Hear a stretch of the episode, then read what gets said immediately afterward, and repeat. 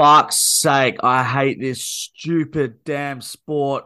Welcome to the Night Shift Football Podcast, episode 113. Are we up to 113? Unlucky 13. Arsenal have blown everything. It's all over. It sucks. I hate it.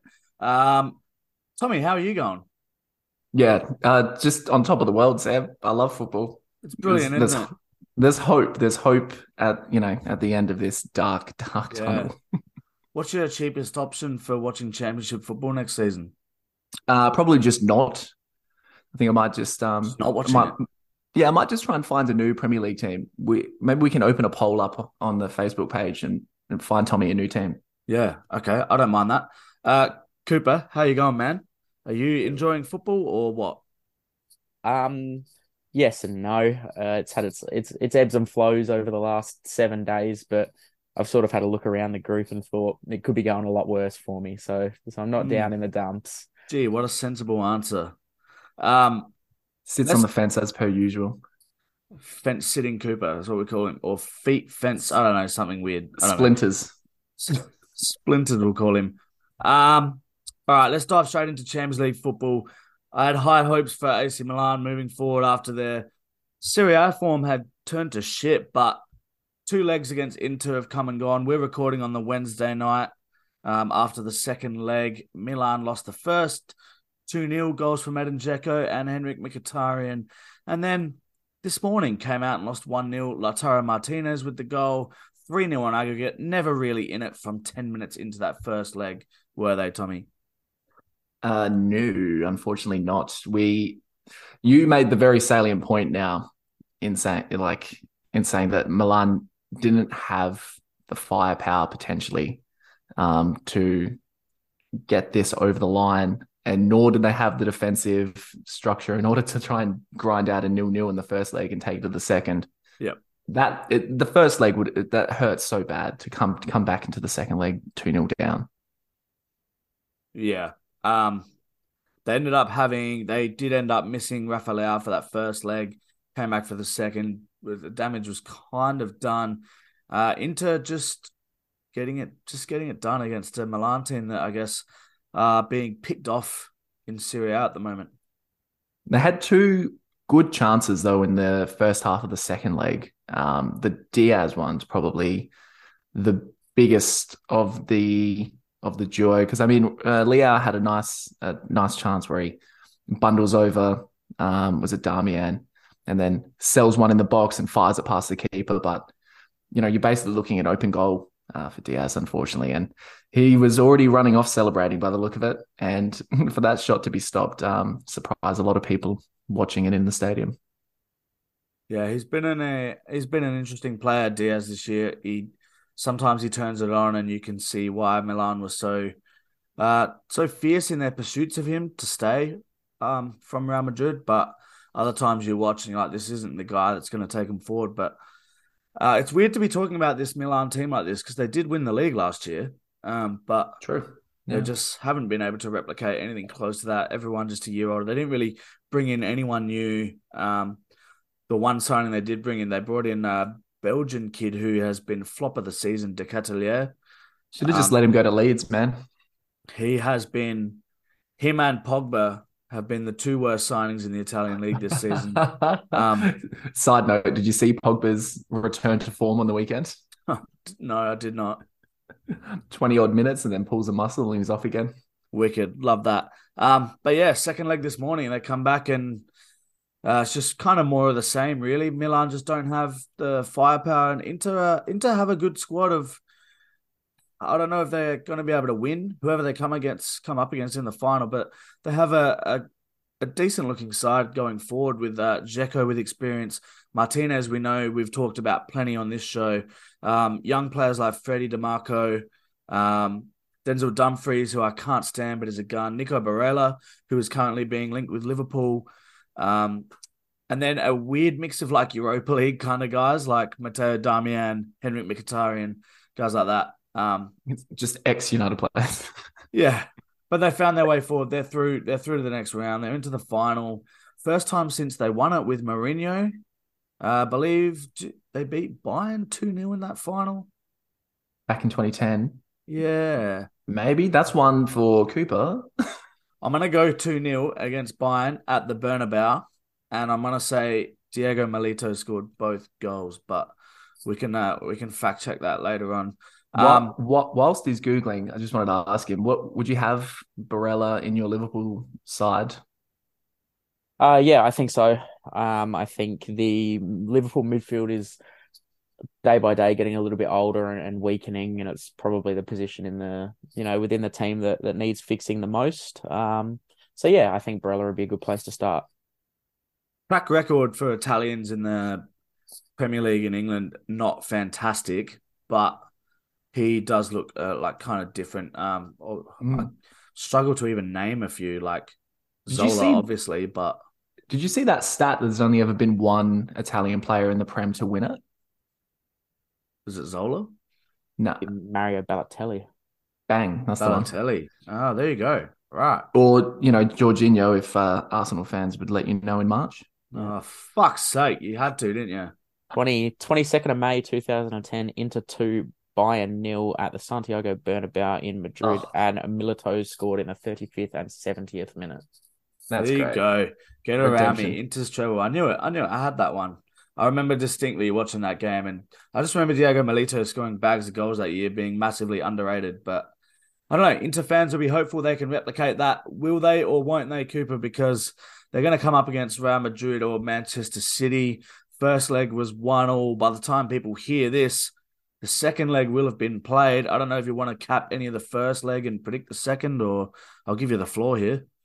Yeah, just a good game, the first leg. I mean, it's two of the best teams in Europe with some of the best firepower just going at each other. I mean, Vinicius is just getting better and better to watch by the minute, and the goal he scored yeah. was just a, another wonderful goal. And you know, City needed a moment of class, and who else but probably the classiest player in world football right now to give it to him. It was a another great goal, two great goals from outside the box. Um, just a good leg, and it's going to re- lead into a really good second leg at the Etihad. Um, I don't know if Madrid are going to be good enough to go to Manchester and, and beat City, but if there's a team you'd want to play away to in an important second leg of a Champions League final, it's probably going to be City.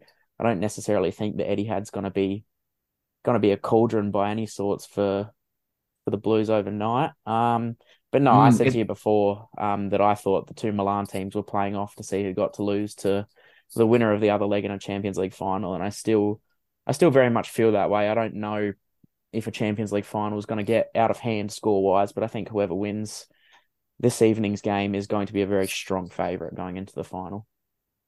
Mm, the sacrifice for City's treble, isn't it? Um, no, I think you're exactly right. It's not a feared arena in England like it is like for Anfield or Old Trafford, for example. Um, and I like what you said about Vinny. We mused on his back when it was the old Sammy and I uh, double team. We mused on whether or not he was elite level. And has your opinion changed, Sam, on this? Do, is he is he reaching this level now? What did I say? I can't remember. I think we said he was in the middle period of like getting from the level below Mbappe yeah. Haaland up in there. If he can yeah, shoot them so. to a right. final and then potentially like to a Champions League victory, that would surely put him up in the upper echelon. Uh, I would have to, wouldn't it?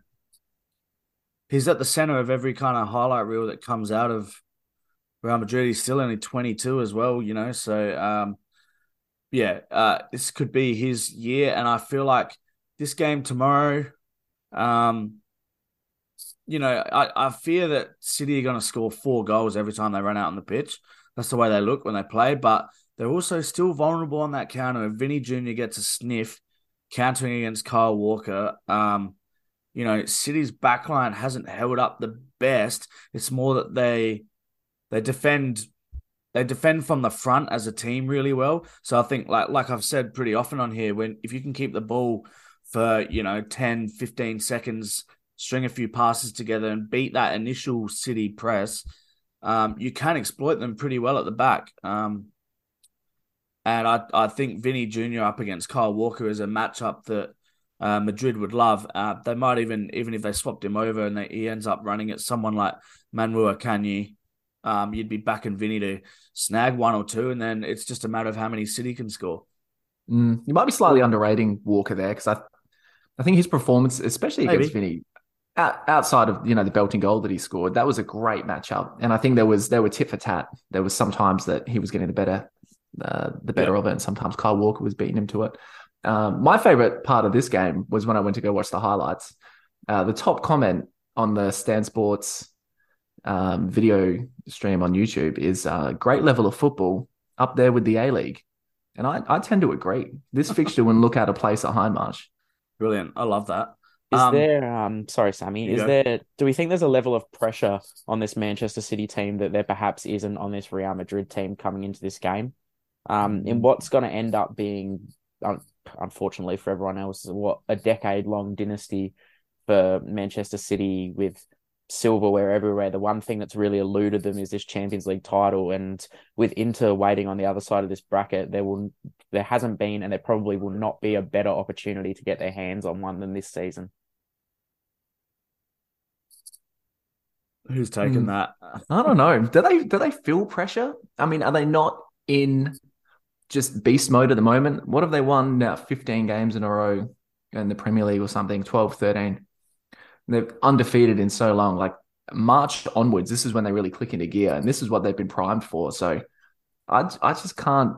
I just don't think pressure is a thing that factors into a City performance. I think Real Madrid are going to have to be jammy as fuck. They're going to have to utilize set pieces.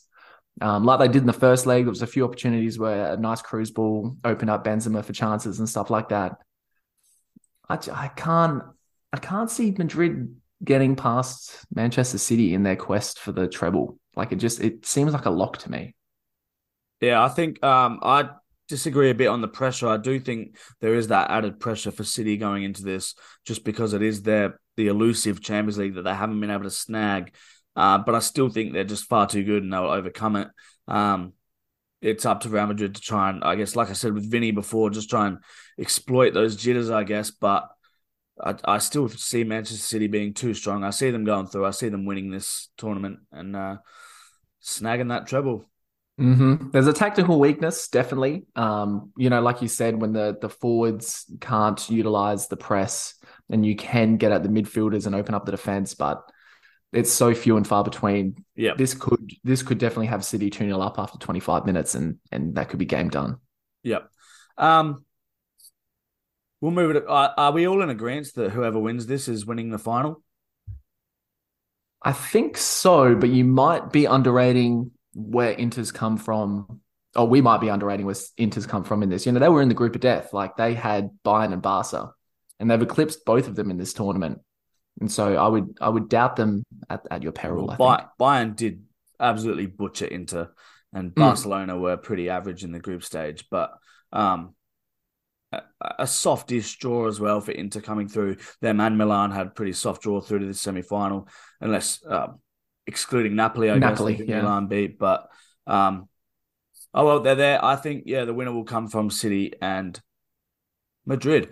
Uh, moving to a different Spanish team because Barcelona have wrapped up the league. Tommy Xavi's got a title, um, a four-two win away to Espanyol. Espanyol. And I believe you caught a bunch of this. And I'd also like to ask you what, um, you know, I, I will have a think about what sort of six pack I want. I was going to say I should ask you. you did you want? Did you want? Did you want a harder four pack potentially? Did you want a double jacks or something? Because I am ruining this bet that I've. No, I'm not ruining it. There was four games to go. Lever, he's done his job. Uh, initially, I just I thought the the fee that they paid for him, 45 odd million euros, that he was not going to return in spades. And look, I've been proven that I know nothing as per usual. He's been brilliant. if not, if not a flat track bully against bottom five sides, but you know, a goal's a goal. Um, he did it again, scored a brace, gets himself up to 21. We don't have to argue about is 20 enough. And you know, that's 21 in like something of 27 or 28 uh, La Liga games. He's he's been fantastic, and the way Xavi's incorporated him into this team, eh, you know, as a focal point and also as that six yard uh, tap in merchant has, has been brilliant. He's he's a phenomenal forward. Yeah, I think also uh, he's within his rights to be a bit of a flat track bully these days. Anyway, at the age of thirty four, he's been there and done it for long enough. I don't know that that gives you the right to go out and stat pack against lower opposition. like he, I mean, They won the league. He, He- scored okay. 20 odd goals. he shot him to the title. I know. I, sh- I shouldn't argue. I shouldn't argue. Yeah, I He's think been great. I think the right for Lewandowski to be a flat track bully this season comes from him scoring 21 goals in comparison to Rafinha, who is Barcelona's second top scorer, sitting on seven goals. So you have to beat these bottom five sides to to win the title, and someone has to score the goals, and he's really been the only one that's been doing mm. it. Was that just a side swipe at Rafinha as well? Because I thought he's been great. No, he's you know second in goals for Barcelona with seven, and leading their assist with seven as well. So he's been he's been a good pickup for Barca. I think there's just been a few too many disappointing players with you know Ousmane Dembele and Ansu Fati potentially not doing enough. Fati's Um, got it written all over that he's he's going to move somewhere. Surely he's got like Atletico Madrid in his veins, doesn't he? He's he won't hang around at Barca for too much longer. Who? Fati. Oh, I've no idea. he doesn't No look the mustard. That's all I'm saying. He doesn't look the mustard. If Dembele will probably. go on. I was going to say. Dembele will probably go to PSG. I think you're right about those two. They don't Yeah. look really cut out for Barcelona, but No, if there's a league I could care less about, it's it's definitely La Liga's up there.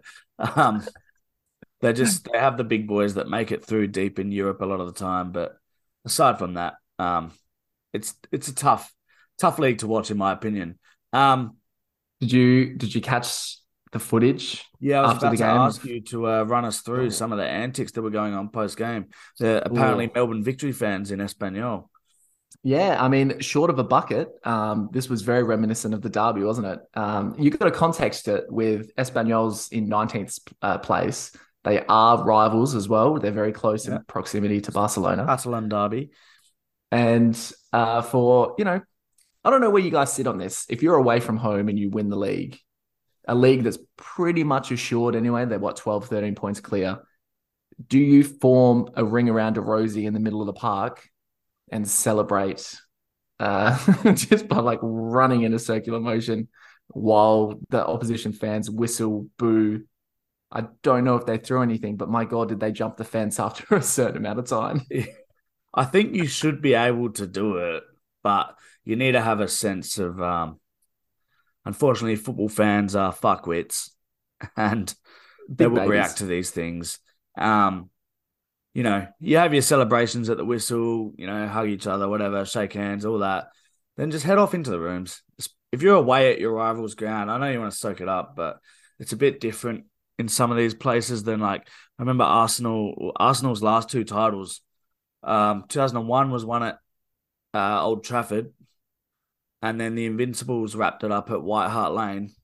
Um, and there was absolute scenes, but I believe they kind of like waited for most of the home fans to be gone before they really got wild with the away end and the Mhm. traveling fans. So um, maybe just be a bit more aware of that, Barca, but they should be able to anyway. They should be able to enjoy it. But you know, they are 14 points ahead, aren't they?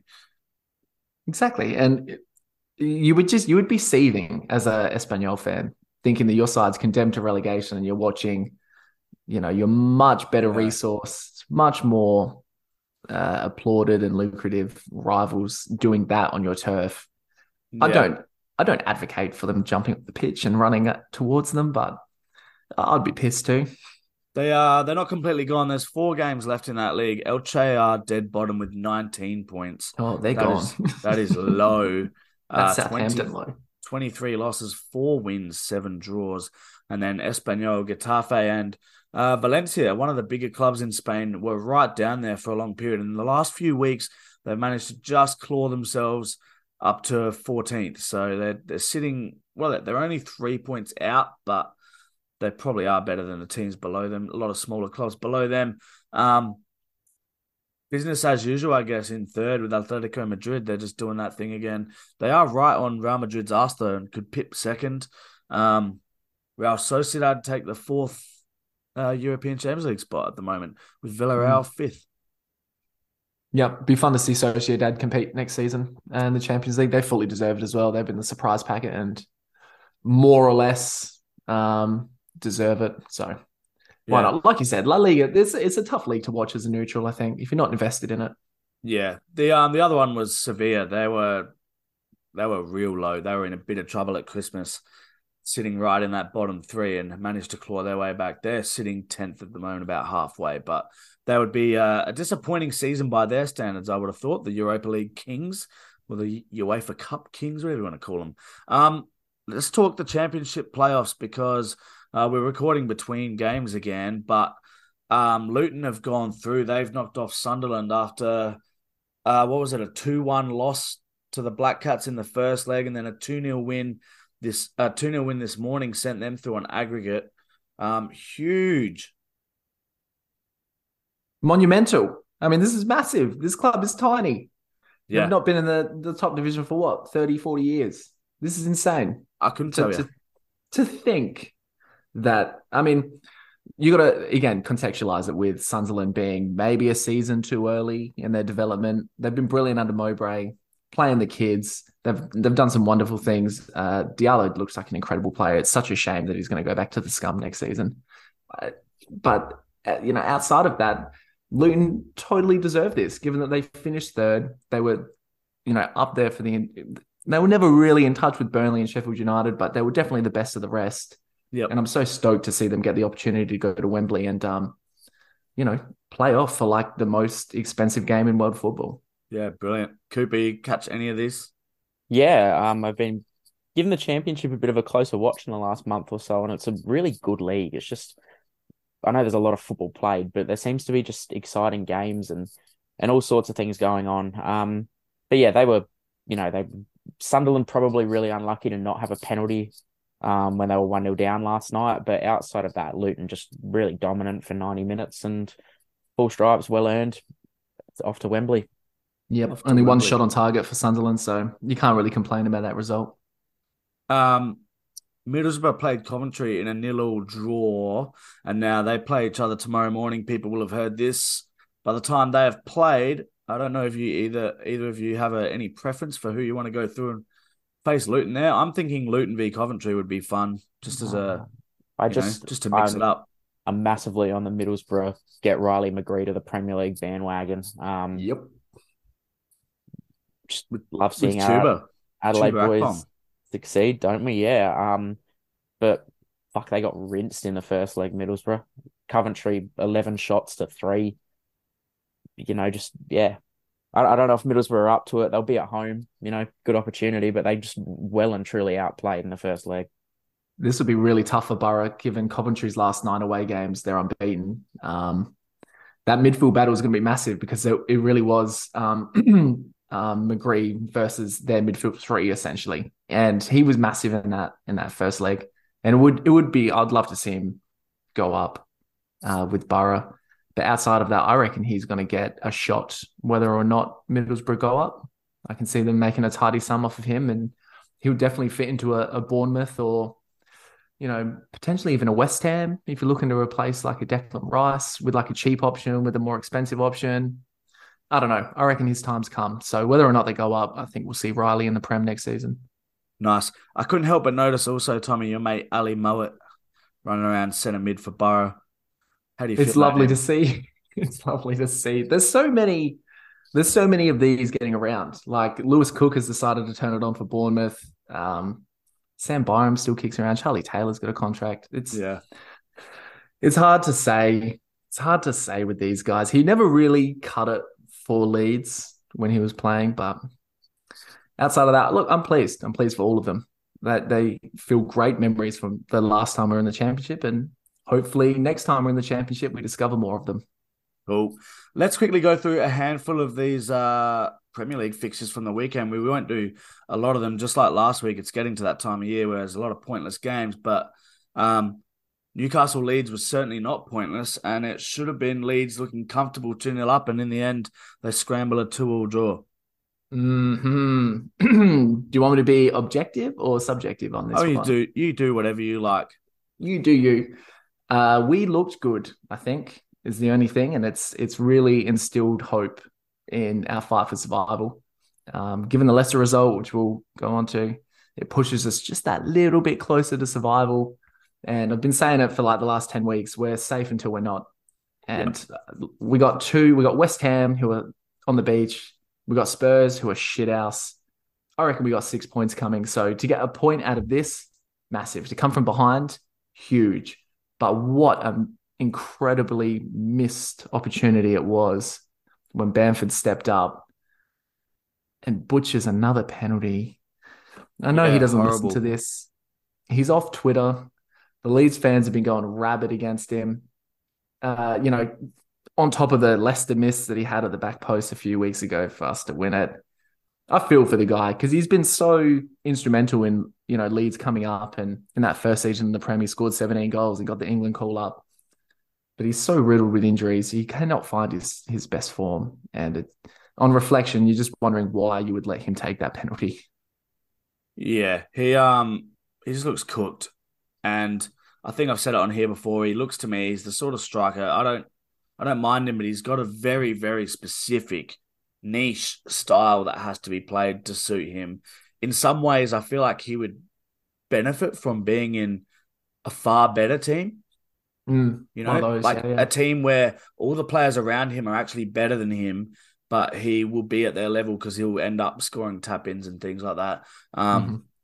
yeah, but that penalty was just a striker just still trying to just force the force the form back. Um, and he's just put it keep a height, not even a, a full dive really, just a lean to the side, not not good. and then they go straight at the other end, and the defender was at Verba, Well, it gave it away. who just boots the guy in the shin. Yeah. Yeah. What are you doing, mate? Anyway, that kind of sums up lead season in one go there. Um, Hopefully any- he was taking notes. Hopefully he was taking notes on what Wilson was doing, so he knows what to do next time. Cooper, I don't know if you have any notes on Newcastle or Leeds, Um, but I just noted that night shift football favourite Luke Ayling bagged himself a goal. Um, Certainly did. Oh, Proven his worth. Both of our right backs scored in this game, and I just Why did you have two right backs? Well, I mean, they're they're both scoring, so why would you not play both of them at the same time? It's better They than playing both- Rodrigo and Bamford. They weren't both scoring. One just did. put Ayling up front and you survive. That's not a bad shout. Yeah, and that sounds like a big Sam thing to do. You could just lump it up to a big man and wait for Well, Ayling to feed I'm, off the I'm. I'm still waiting for Melier to start a game at nine. Hey, I don't think we're going to see Melia ever again in a lead shack. I wouldn't rule it out. There was a bunch of other games Saturday night. Uh, Villa beat Spurs 2 1. Chelsea beat Forest, uh, drew with Forest 2 all. Frank Lampard 2 unbeaten. Um, Oh, I don't know if we'll talk about this game at all, but the Nice. rumor is that Pochettino is going to happen. It's nothing official as we record, but looks like Pochettino is Chelsea's choice at the moment. mm, can he clear the muck out, Coop? I I have high hopes for him in a restricted squad list. Unfortunately for him, I hope he fails miserably, and I hope the Mud Dog continues to stink and Chelsea continue to rot. Do you not like? Is this because you don't like Chelsea or because you don't like Pochettino? Uh, I think it's more Chelsea related. I don't know. I think I think Poch has been a bit hard done by in his managing career, but I'm not yeah, sure potentially. Chelsea is necessarily the good bounce No, back well- landing spot for him. But Poch, Poch keeps choosing basket Yeah, cases of clubs. does. It's his own fault. the PSG one, interesting. Uh, Yeah, Spurs, I get. He was hard done by there. He, uh, he pretty much had his hands tied with everything. Did everything he could with that mess. But yeah, we'll see he how did a great job goes. there. He's got a really good fluid tactical formation um, that probably won't suit Chelsea down to the ground, and so he may have to employ a different kind of style, which may cause him to come undone. I, I don't know. And the fact that Chelsea's squad lists are so packed, you've got to have one in, one out if you're going to sign anybody. Like his hands are already tied, so th- this is a poison chalice. I don't know why you do it. Yeah. Um. Other games that night, Palace beat Bournemouth 2 0. Eze, Tommy, you set off air. Eze played exceptionally well again. Um, we've been a big fan of his the last few months. Man United beat Wolves 2 0 at Old Trafford, which is a win they, I don't know, they necessarily needed it, but it's uh, it's handy. And Wolves, Wolves, that's a pretty typical Wolves result for this season, I would say. Um, and the other important one was Fulham winning away to Southampton 2 0. Um, goals from Carlos Vinicius, and Aleksandar Mitrovic, sealing Southampton's fate. Back down they go. Yeah, Mitro's back and Southampton are put to the sword. My favorite tweet of this during the game was a uh, Southampton home fan took a picture of the Fulham away fans uh, in their seats as they were getting beaten 2 0. And he simply said, I cannot believe we're getting relegated to a side who has away fans that sit down. it just sums it up perfectly for me. Cooper, anything on Southampton or Fulham preferably Southampton here because they're the yeah. ones that were shipping off to KO next season.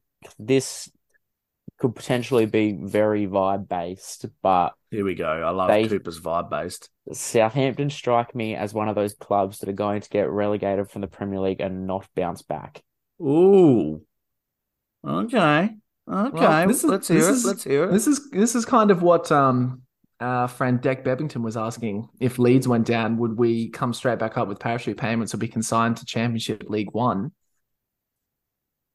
It's just interesting. They just they really built a team purely around James Ward Prowse, it seems, and you know, there's got to be strong doubt that they keep him at this phase, and and he's been, you know, the guy for Southampton for five odd years now, and and now they're, you know, they were looking for potential push for a low rank Europe spot originally, and now it's you know you're dead bottom heading down to the championship, gonna lose the guy that you built everything around. Where they're not a club notoriously noted for making signings or spending money. You know, where do they go from here?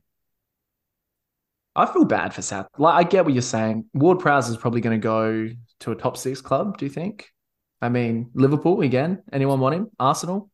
I don't know whether the, sure. the top six windows maybe close for James Ward Prowse now, and he might end up with like a mid-table Premier League side, like an Aston Villa or someone like that. that oh, sort of... that would be mint, actually. Uh, that's yeah, that, I agree with Cooper there. I think one mm. of those sort of clubs in there is more likely like a Brent, even like a Brentford or someone. Um, I don't see any of the top six going for him, but um, given he's English, I mean, it gives a yeah, it'd be Spurs. It'd be Spurs or Chelsea if it'd he did. Spurs. See, I just thought Spurs because that seems like the obvious one, but I think I don't know if Spurs fans would take that. They would feel like that's probably a little below their ambitions at the moment. Signing a guy who, as good as he is, is um, was captain for a team that finished dead bottom. Oh, what to play for a club that's going to finish mid-table? I'm sure that'd be yeah, fine. Well, you know, well, you, we've seen how they've acted the last however many years, the way they've talked it up, um, the way they expected, you know, to push for a, cha- a Premier League title. So I don't mm. think they would accept signing someone like Ward Prowse. Um, I just I feel so bad for Southampton because they for a long time there were buying, developing players that were then just poached by the top six, yeah. and it's it's it's merciless. Like the way that they've gone, there was a good um, they showed a side that they had what five or six years ago.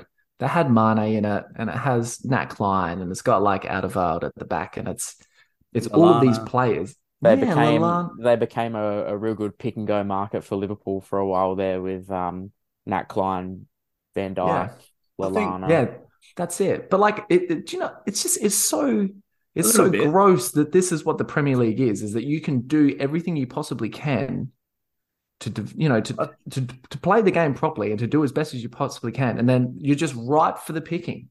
And then you're this, relegated a couple of years later. Like, that shouldn't be a mystery, fucked, though. man. I, I don't know it's if I have mystery, but it's uh, fucked how it works. But I don't know if I have sympathy for them in a sense that this happens to every single team outside of the, those bigger sides because it's not it's not about these bigger clubs coming in and stealing all the time. It's it's about player ambition as well.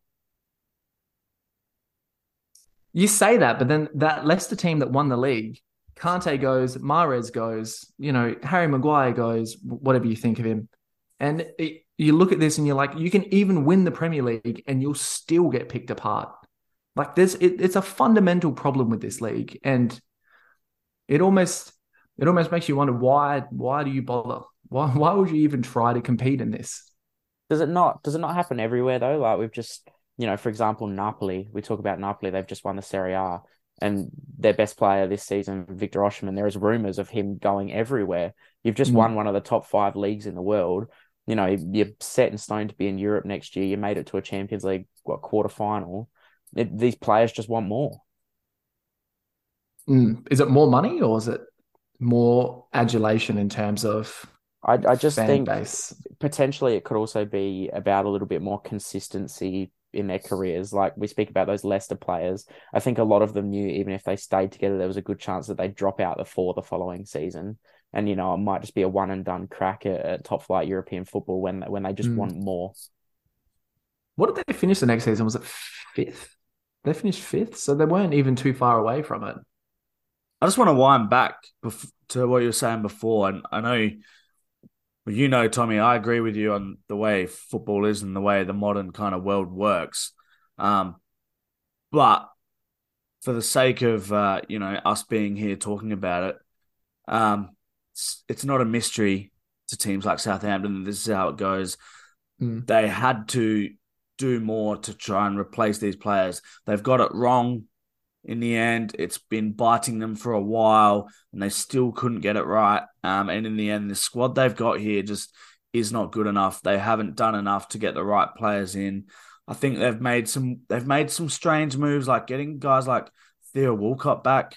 You know, they've still got Stuart Armstrong there lingering around, who's he's been a an on off starter for years now, but he's still there and he starts starts a bunch of games when they're struggling. Um, and then scraps like Ainsley Maitland Niles from Arsenal, who was, you know, he left Arsenal because he wanted to be a centre midfielder, goes to Southampton, he's playing as a fullback still. So You know, right back anyway. Like that. So um, you know, they've got they've got it wrong and they just have to eat it for that. But um I don't know. I don't know if they'll come back up or not. Perhaps we'll ask the question. Uh, Bebo did ask: Do Leeds United bounce straight back up with the parachute payment, or are we con- are or are we condemned to years of Championship League One football again? I'm going to open that up a bit more. Which of the teams that are in that bottom three at the moment, or the teams you think will go down, um, do have the ability to come back up, and which will struggle? Interesting. I I think Leicester would struggle if they did go down because I think you're going to lose James Maddison. Vardy probably has only got one more season in him. Uh, Tielemans is not going to play in the championship. You're losing Barnes, surely. You're losing Harvey Barnes. I mean, they spent what ten mil on. Souttar want to play in the championship again? I Probably doubt not. it. Yeah. I think they're in a lot of trouble if they go down. Um, Leeds, I mean, we suck anyway. we don't have good footballers. so if they went, that's fine. We'll play the kids. We've got a great academy. They just got promoted um, from the second division of P2 up back back up to the, the top of the P2. Um, so that's that's good news for Leeds. West Ham, I think, would bounce straight back up because we've seen them do it again. Uh, they're not going to go down anyway. Forest would be an interesting one, given how many players that they've signed. Yep. I'm not sure what Cooper's thinking here. Can you? Would they be in financial stress? I, I don't I know. think I think short form, if I can shorten the answer, in the bottom six teams in the Premier League, West Ham and Everton are the only two clubs that I think would bounce back easily through automatic promotion. I agree. Everton have financial woes themselves, though, so they could. I mean, they've still got um, FFP stuff hanging over their heads at the moment. So Yeah, Yeah. we've seen that that doesn't mean fucking anything. I think I think It- they're it does in the championship, dude. I tell you what, the championship they fucking crack down on it. yeah, I think I just think they're they're they're a big enough club to to bounce back up. Yeah, I agree. I think Everton bounced back up too. But that- that's nice from your crosstown rival. I don't think he said it with any sympathy at all. Um, very generous, though. We'll move it on. Uh, Brentford and West Ham was a 2 0 win to the Bees. Uh, and the big ones City beat Everton 3 0. And then a few hours later, Arsenal lost 3 0 at home to Brighton, all but ending whatever title fucking attempt that was. Um, calm down, Sam. Let the dust settle. Let the dust settle. We wanted top four. We wanted top four. That's what we wanted. And we're sitting second with the youngest team in the Premier League. It's fine. It's fine. It's fine. Um, thoughts on either of these two games? Uh, I don't know how much we need to go into them, but The only thing I had for Everton City was um, like shout out to Yerry Mina for simultaneously acting Yeah. like an absolute grub and being weak as piss throughout this. He is a villain. I thought it was hilarious how, like, what Guardiola thought of all this, considering miss he this. managed a managed a Barcelona team with like Busquets and co, Jordi Alba being little pricks all the time. So, um, but yeah, Cooper, anything on this, or are we just turning this into a general bottling the league discussion? No, Oof. just City more of the same, more of what you expected, and and Arsenal potentially disappointing, also potentially just a little bit mentally defeated. I think Um, so. Yeah, I think They've run they their knew it. race. Yeah, I think that they knew it was gone, and and like you just said, um, you know, youngest team in the Premier League, and when when the dust settles and, and 38 games gone, and, and I look back on this season as a neutral, Arsenal are the biggest overachiever of the Premier League season, and it's a season to be to be very proud of for that squad. Yep. Tommy. No, agreed. There was not. They put up a table of all the pundits on Sky Sports and BT and all of that shit. Uh, there was not a single one that picked Arsenal to finish top four this season, and for them to now be in a position where the entire world who supports the Premier League is mocking them and like saying that they've bottled the league. I mean, this this this is the same. It's it's usually the kids as well. This is the same generation of people who won't answer their fucking phone on private because they're too scared to see who's on the other end. And you're telling me, you're telling professional footballers that they've bottled something that they weren't even supposed to be in a position to win. It just it makes no sense to me. They're 15 points clear a third. Like, how could you say that this was a poor season? Or how could you say this deserves to be laughed at? I wholeheartedly agree. Thank you for your support. Yeah, it's Um, just just imagine how easily City would have walked this league if it wasn't for Arsenal. Yeah, I wanted to ask what you think of. I know he's. I I don't know how legitimate this guy is or how much he just wants to be a shock jock, but Gary Neville, um, just bringing up. He's brought up. this guy. He brought up talk about, um, you know, the some of the celebrations that Arsenal had after some dramatic late wins. You know, Zinchenko's late one, the Jorginho late one against Villa, the Bournemouth goal, guys like celebrating on the pitch with the fans after. What like uh isn't this the whole point of sport is to celebrate dramatic late wins like this? You got to celebrate your wins. That's what Jesse Marsch always used to say. Nev- Neville's argument was that that it shows that no one had a level of composure in the Arsenal dressing room, which I just think is a, a nonsense thing to say. Um, but I Yeah. I feel really sorry for Gary Neville in a sense of if he feels that way, then he spent a career winning silverware, being a miserable piece of shit every single time they won one, and not enjoying any part of any title winning journey. You play 38 games of football in a season. If you don't enjoy five or six fucking moments, you're a miserable git. Yeah, exactly. They're not robots. yeah, hundred percent. No, I agree. I'm glad we're all on the same page there. Uh, the last game of the round that we're going to talk about was Liverpool Leicester. Liverpool winning 3 0, hammering Leicester down there. Liverpool making that push towards the top four. It's within sight, isn't it? This is two minutes for Cooper now to wax lyrical about Curtis Jones and Liverpool's top four hopes. I'm so upset that he scored three goals in two games because he belongs to the championship team. I just, oh, People I've are been- saying you've you've saved 150 million on Bellingham though. oh I've League been waiting Curtis. so long for this kid to come on, and this just, it's still not it. And I just, oh, we're doing this thing again that we did a few years ago where we underperformed. And then in the last 10 games of the season, we decided that we wanted to be superstar Liverpool again. And it took a fucking Alisson Becker header to get us into the Champions League just for Alvaro Morata to piss on our grave in a quarterfinal the year after anyway. I just, I don't want to play Europa League football. But I, I don't want to, you know, tie my fucking cart to the horse of Champions League football either because I don't want to finish the season bitterly disappointed that we didn't finish in the top four because for 25 weeks of this season, we did not deserve to. If you're if you're going to talk about those 25 weeks though, uh, heavily indebted in injury, maybe this is just a sign of what Liverpool could have been if you had a full strength squad throughout. Yeah, and I think we've spoken about this in previous weeks too. You know, a fully Mhm. fit Liverpool next season, you know, add one or two players, whether it's Barella, fucking whoever, you know, there will be a title threat again potentially. It's it's not like that door and that window is closed. It's just another. It's an unfortunate, unlucky at times, but again, in, in my eyes, look, injury or not, you create your own luck at times, and we didn't do it on enough occasions this Mm. year. And you know, if we get to the top four, we get to the top four. It pains me how much of a role Chelsea are going to play in it too, because they have United and Newcastle in their last three games of the season. Well, unbeaten in two. Frank Lampard could do the job. Give him a night. he does.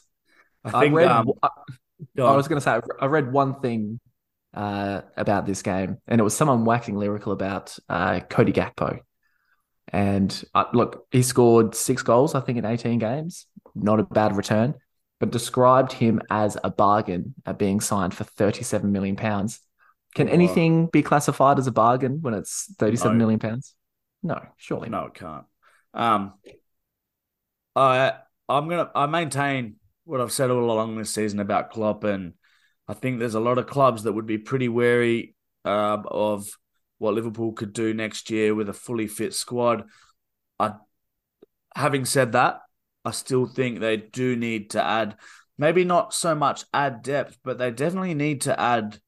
Well, Klopp himself might need to add a bit more to his a bit more to his starting 11s in terms of rotation and you know giving other players a go in there because I think that's you know the the theme of the last few seasons is him Liverpool going deep in all these competitions him playing the same kind of 11 to what 11 to 12 13 14 maybe max guys. Um so more rotation in there and who knows?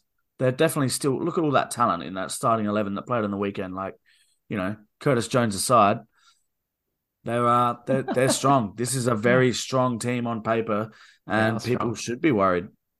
It looks like Carvalho is going to move as well, which like it that's what you're alluding to. Maybe the depth of talent isn't quite there. Maybe he's not giving the opportunity to the younger guys to try and come through. It's hard to say. Um, Yeah, I Trent think- scored, Trent scored a banger though. you know, I think yeah, I think he's been the shining light of the last ten weeks of the season. Trent is, you know, playing that slightly different role and and recapturing, you know, the talent that everyone knows he had.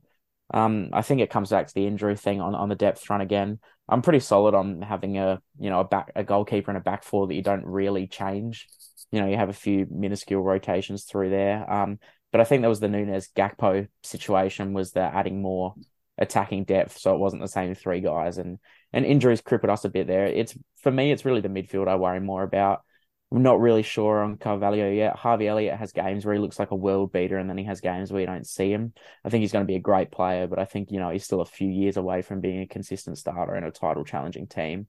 Um, and Fabinho, Jordan Henderson, and Curtis Jones is not a midfield three that's going to win you a Premier League title.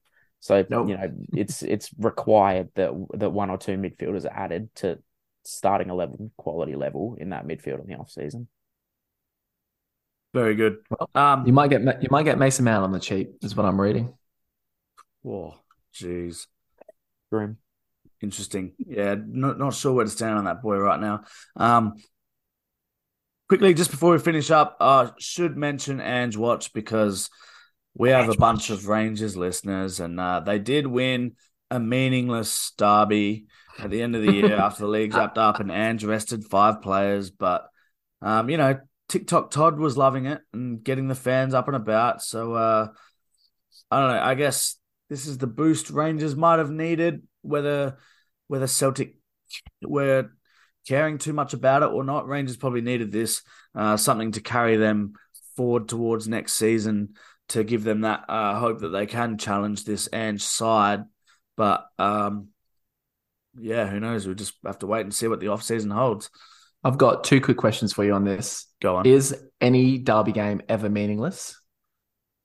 Uh, I think in this context, given that they play each other four times a year in the league, because of the they play like the Scottish fixture has everyone plays each other three times, and then the the table splits in half to get to thirty eight games, and so Rangers and Celtic are always in the same half of the table, so they play each other four times throughout the year, two home, two away. They often will meet at some point in the cup competition, the League Cup, whether it's in the final or a semi, and then the same in the Scottish FA Cup as well. So we're talking six a year. And now that neither team has away fans there, like the home side, they decided they weren't going to let away fans in. So there wasn't even any Celtic fans there, I don't think. So um really? Yeah, so that's just uh, that's just the way of it these days. They That's odd. Is that a police thing? no, it started. It was really stupid. Started a few seasons ago. I think like uh Rangers pulled the trigger on reducing the allocation Mhm. Celtic fans, so Celtic did the same, and then it's just been reduced since to pretty It's much an they have ar- none. Both Arms teams, war.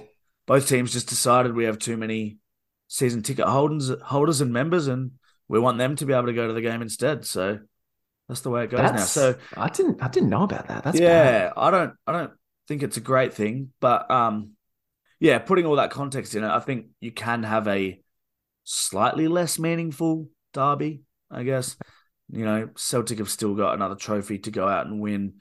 Um, and like I said, Rangers, this was kind of their their final, their last thing to kind of boost themselves up for next season.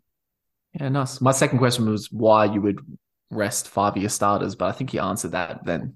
If you've got no away fans, if you've got another title to play for, why not? Who cares? Yeah. Yeah. Well, good. All right. I think we're done. Are we done? Cooper, you okay with that? Yeah, I'm I'm all well and good. Oh, good. You didn't want to update us, update us on any other league that, you know? Uh, Notts no, County just- got through. You want to talk about Notts? Yeah, I'd um, rather you didn't. I won't, but we all know they did it the hard way. Um, no, I'm going to lay off the other European leagues just because I don't want to accidentally say something wrong again don't and watch them. spend five minutes getting corrected by Sam on how to say Trabonzapor or whatever they're called. So Uh, Trabzonspor.